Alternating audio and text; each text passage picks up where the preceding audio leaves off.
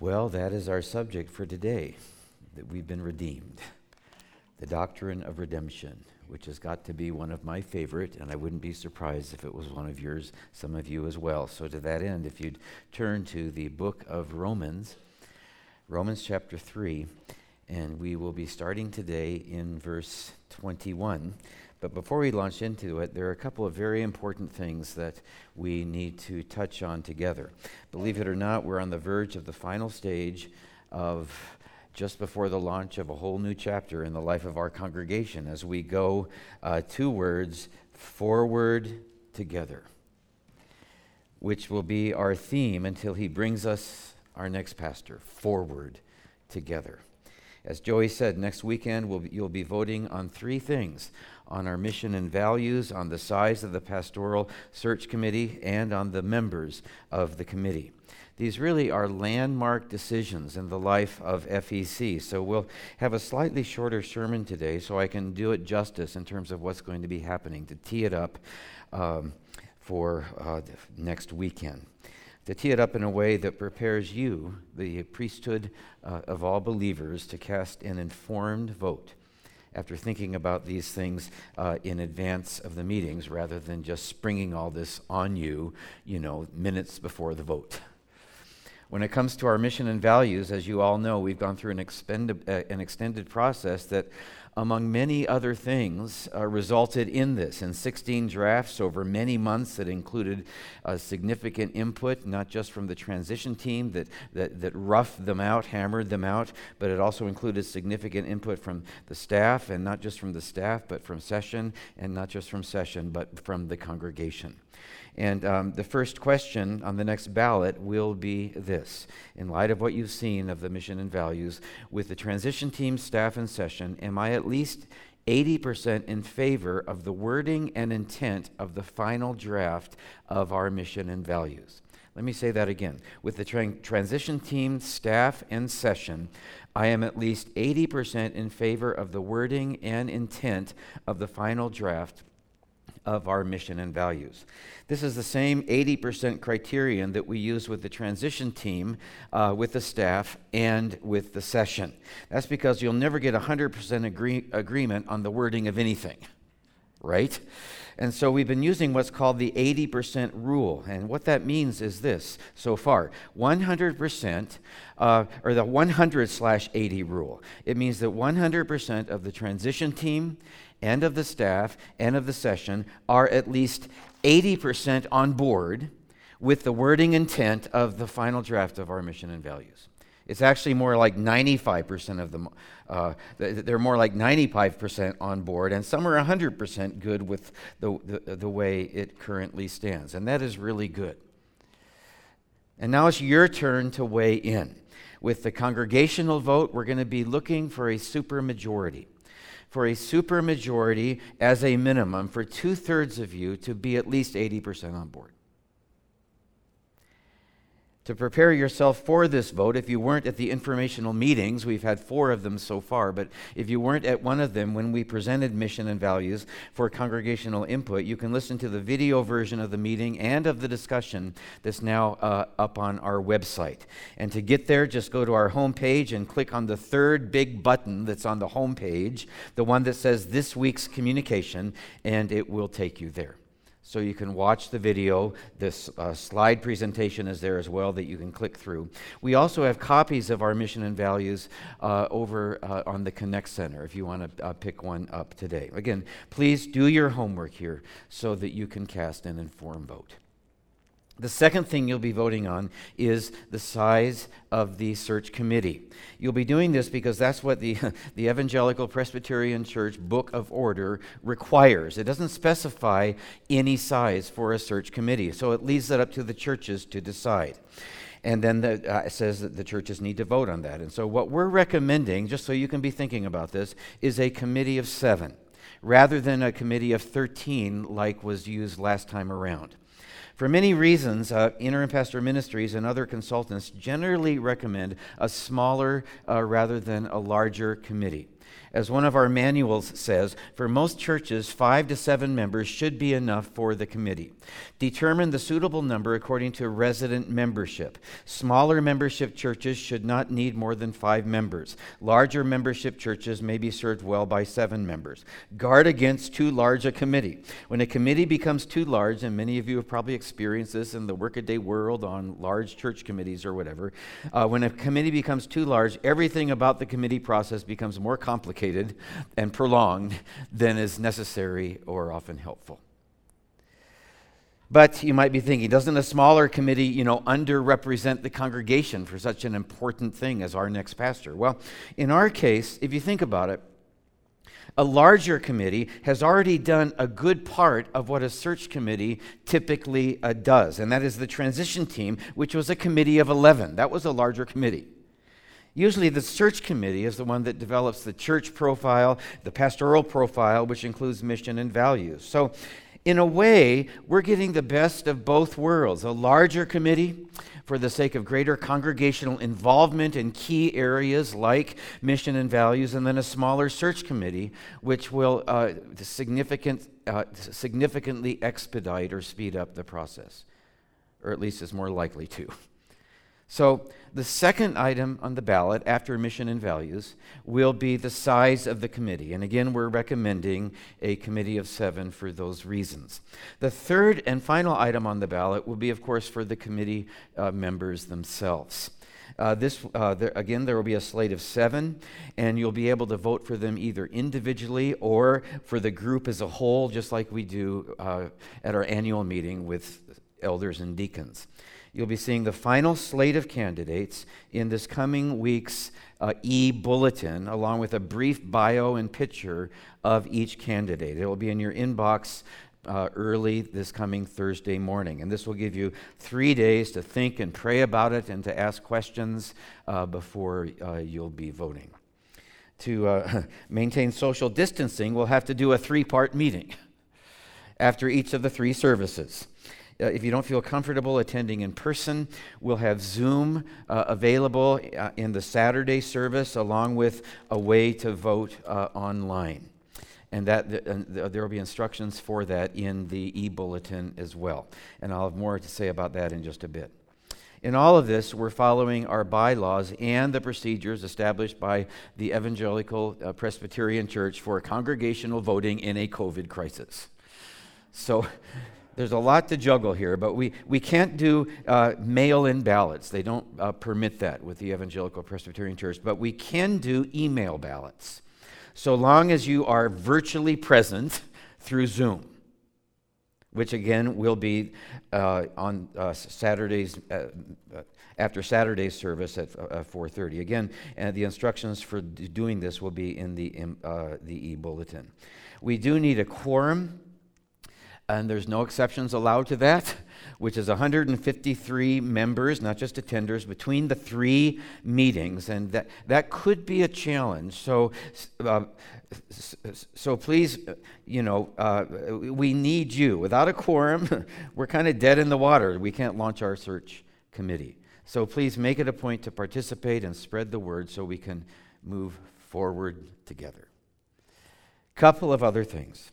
If you want to make a nomination from the floor, you'll need to do that at the first meeting, the one that'll happen after the Saturday service at, uh, next week at 4:30, um, so that people in all three meetings can then vote on any additions to the slate. And make sure that you ask them if they're willing to serve uh, before you do that. But you'll be presented with a slate of seven candidates.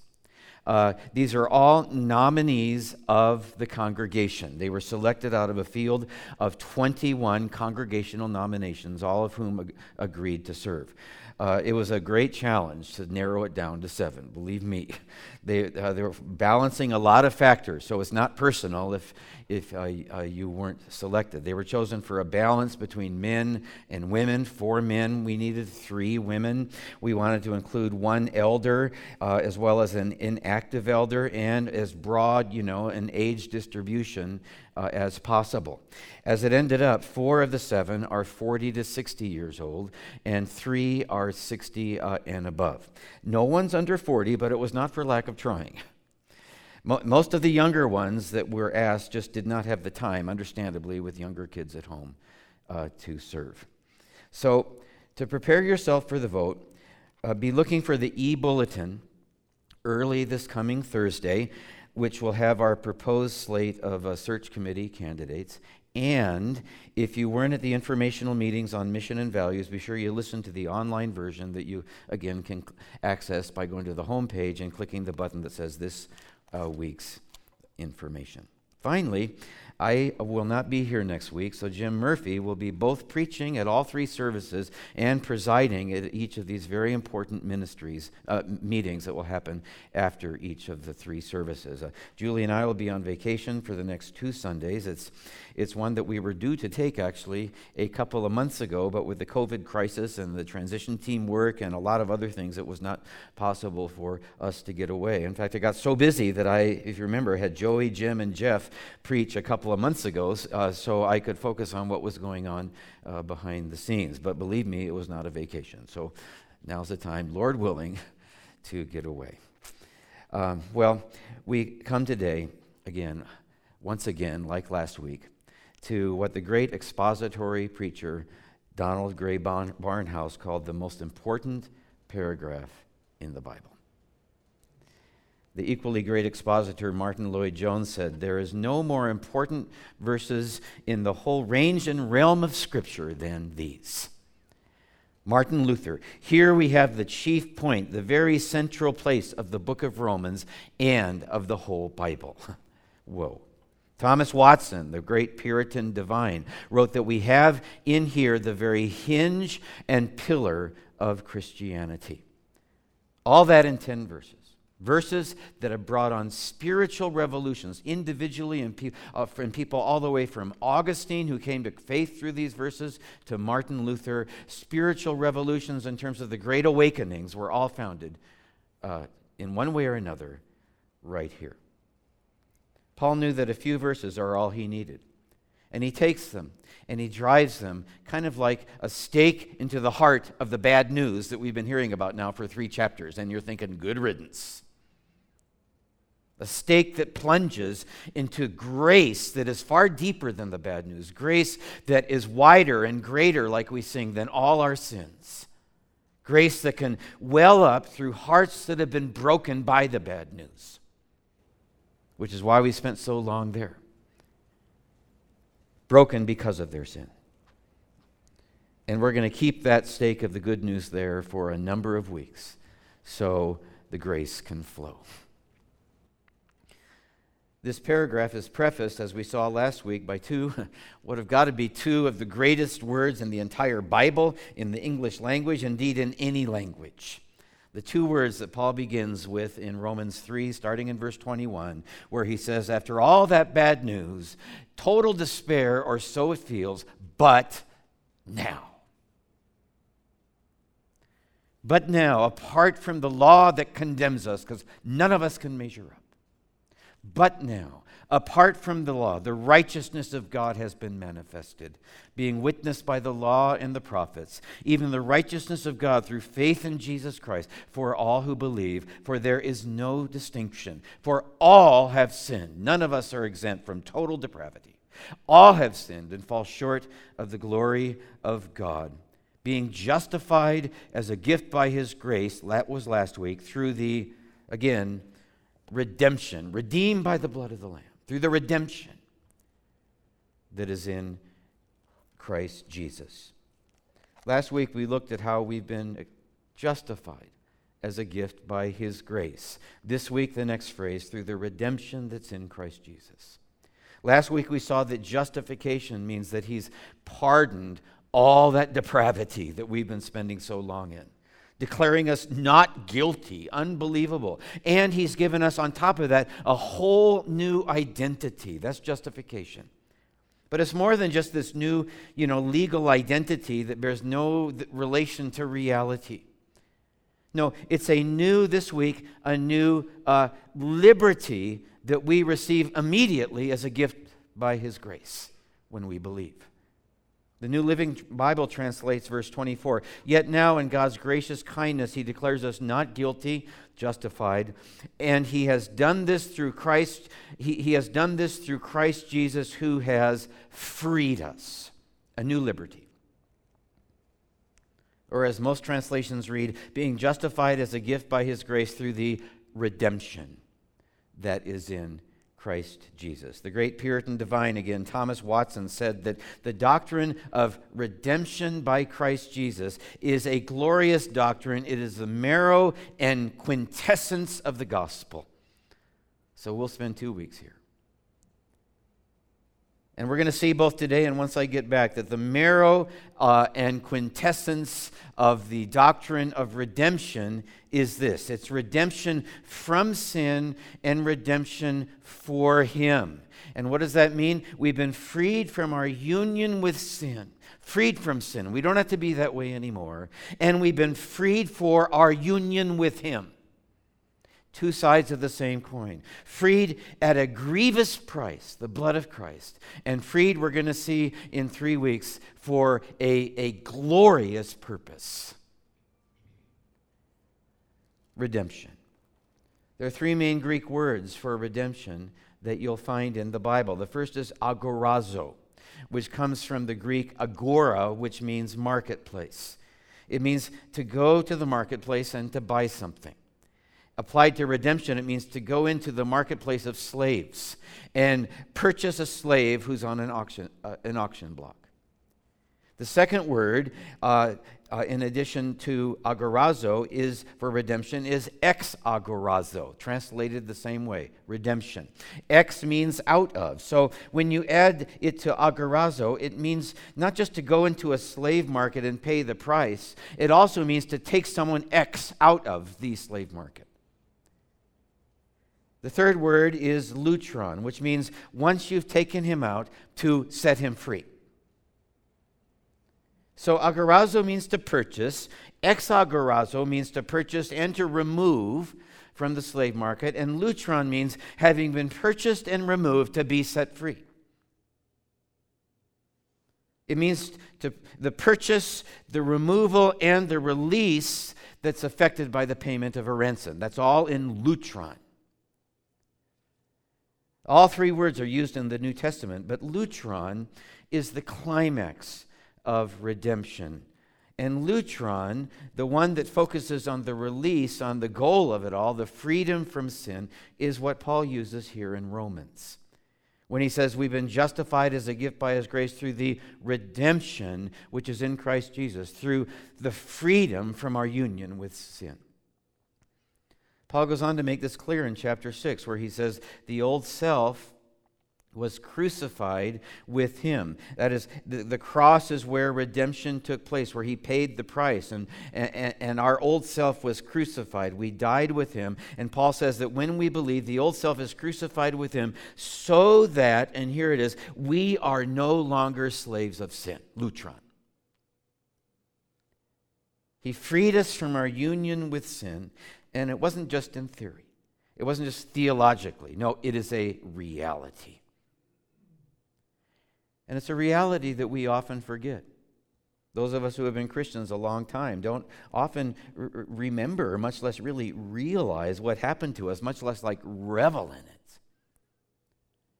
We tend to take our freedom in Christ for granted. But those who have recently come to Christ, who have really come to Christ, and there are a lot of pew sitters who haven't truly come to Christ, but those who have don't take their freedom for granted. For them, for them, so often, this freedom from their past is just too good to be true.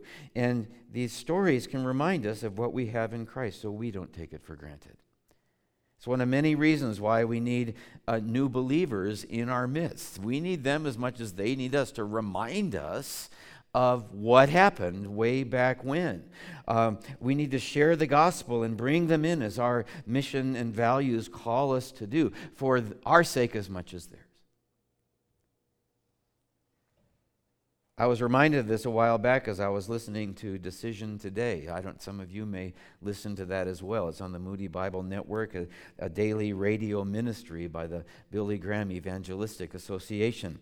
It's the story of how a man named Doc Louvier came to Christ. Doc was a soldier of fortune, he was a major drug dealer in New Orleans. He was a party animal with the motorcycle crowd, and he was a very angry man who would beat his girlfriend mercilessly until God redeemed him from his sin and set him free. And the rest is history. You may have heard him of him. If not, listen. His girlfriend Pat had just come to Christ at this little white church, and the story starts with her. So let's flesh out this doctrine and see what it actually looks like.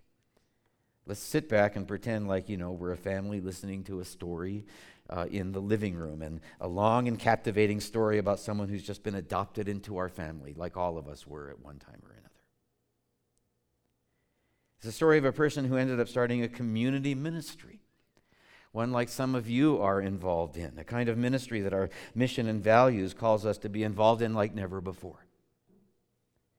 The narrator says, Pat had just come to Christ in this little white church, and then they have Pat speak. They're actually telling their own story. I, I wish we could play it, but it's uh, not possible. But she said, I was determined to serve the Lord when I came to Christ, and I just started praying and seeking God, saying, Lord, you. I, I know you redeemed me, that you set me free, and I want to live my life for you. And you either save me from getting hurt by my boyfriend or get him out of my life.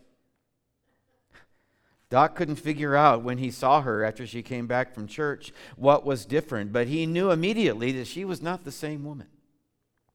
He said, We were fixing to have another Christmas party with bikers, and I made her come with me, and I thought something was wrong because she just wasn't smoking pot or doing drugs anymore. I thought she was just sick. He was still sure that nothing could come of his worthless life. He was on the verge of despair. When finally he came to the conclusion, the narrator says that it was time to end his life. I found a tree and I picked the tree out and I went to get the rope and I would hang myself there. Before he went to hang himself, he decided he wanted to see Pat one last time. And he walked into the house and she was crying and she says, Doc, we can't go on like this anymore. I said, Babe, don't worry. Everything's going to be cool. She says, Doc, I didn't tell you that when I was out partying and I went to this little church, I met Christ. Jesus is real. He saved me and He delivered me and He set me free. I said, It might be cool for you, but it is not for me. She says, Doc, I'm going to church tonight. Will you come to church with me? I told her, If I go to church, that ceiling's coming down. You know me. You do your thing, I'll do mine. She told him that after living with him for five years, she had never asked him for anything until now. And that request was to go to church with her. Amazingly, he agreed. He said, I rode my old Harley and I had spiked wristbands on each wrist, and I had long hair and a long beard and Nazi stickers on a motorcycle vest, carrying a chain. I was a terrible looking sight. Doc thought the churchgoers would reject him. But the minister of the little church had done street ministry for many years, and he told his parishioners regularly that no matter what a person looked like, they deserved to be welcome in Jesus' name. Doc got the message. They, they, they were acting, he said, like I was part of their family and I had just come back home.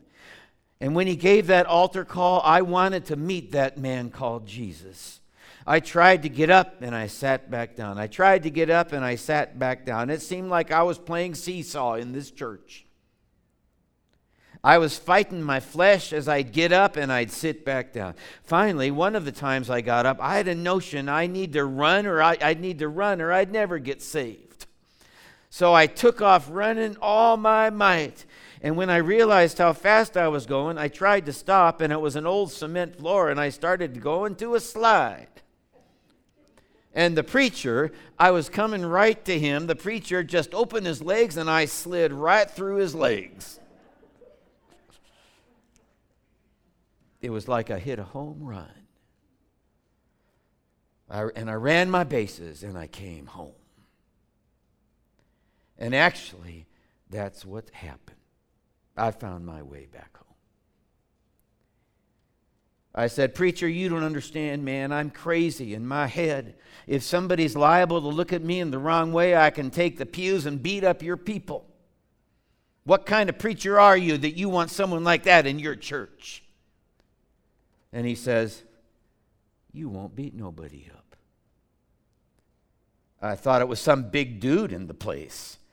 And I said, What you mean I won't beat nobody up? These bunch of squares, I can take two, three, no sweat. He said, Doc, you listen to me.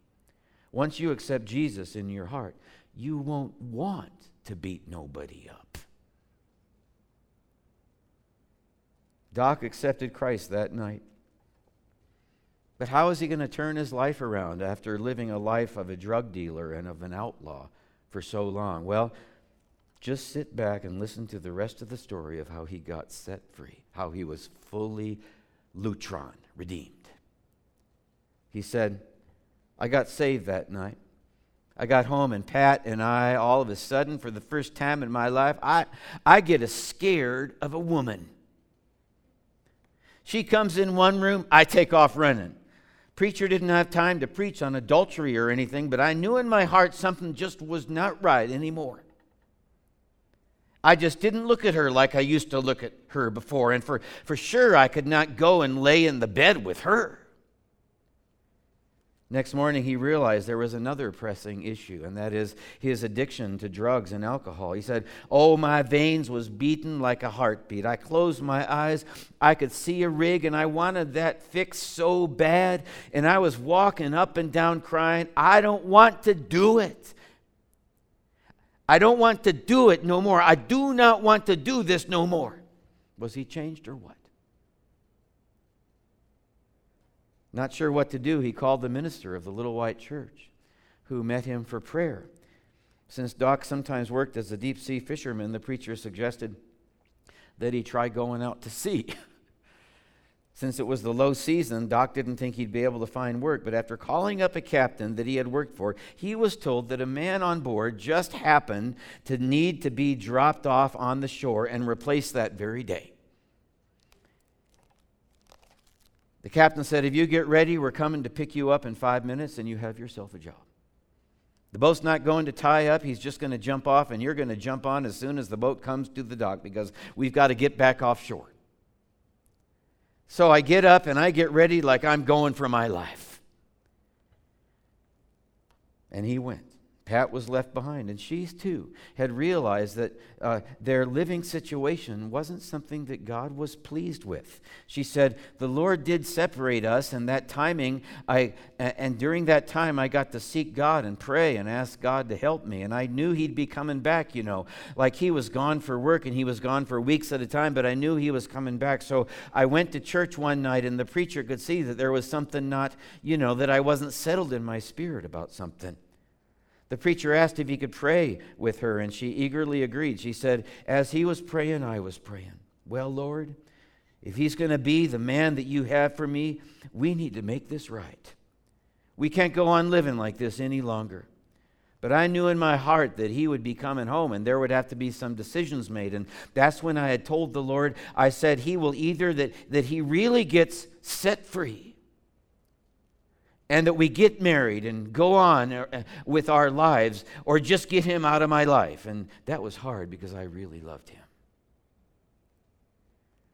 That same night, I came home and I put the children to bed, and I just started to continue praying. I, and I just went to bed and I started praying, Lord, we need to make this right. I know the time's coming when He's coming home, and we need to, you know, get this thing situated, this marriage thing, or He's just going to go on His own. And no sooner then I was praying in my bed. The phone rang. Then they cut back to Doc's story, and the narrator says on the fishing boat, Doc had started going through withdrawal and struggling with his new faith, but he had stayed strong. God's love was real. He said, during the course of that 18 days, it was, it was a rehab center for me. I got totally delivered from drugs, alcohol, and I have never done drugs. I've never backslid for the 23 and a half years I've now been serving the Lord. He was so excited about what had happened on the boat that he realized there was one more thing to be set straight. He said, I called my girlfriend on the marine radio and I told her, I said, baby, we got some wild things happening out here in the Gulf. I know Jesus is real. He's working in me, delivering me from drugs.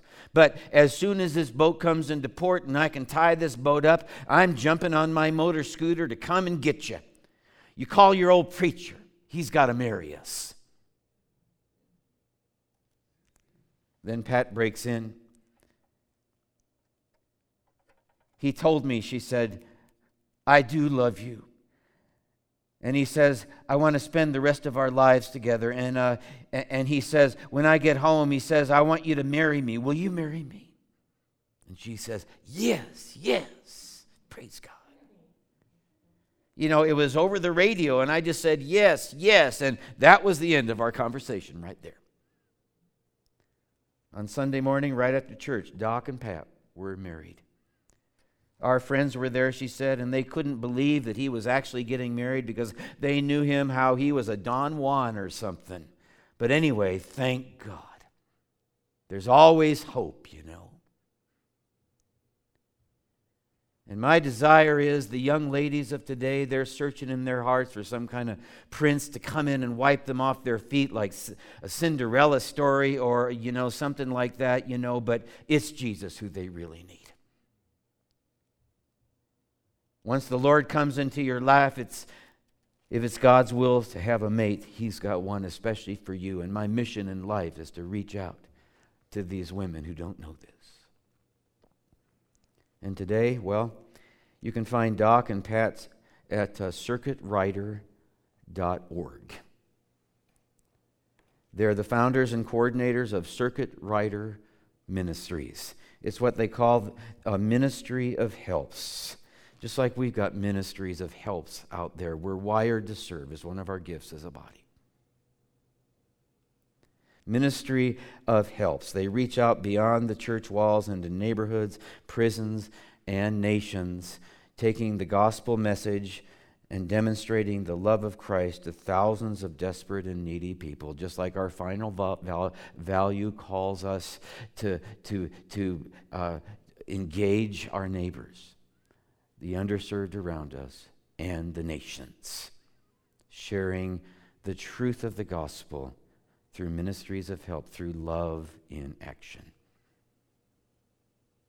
And by God's grace, we're going to go for it like never before. The theme of this ministry of theirs is based on Matthew 16 15.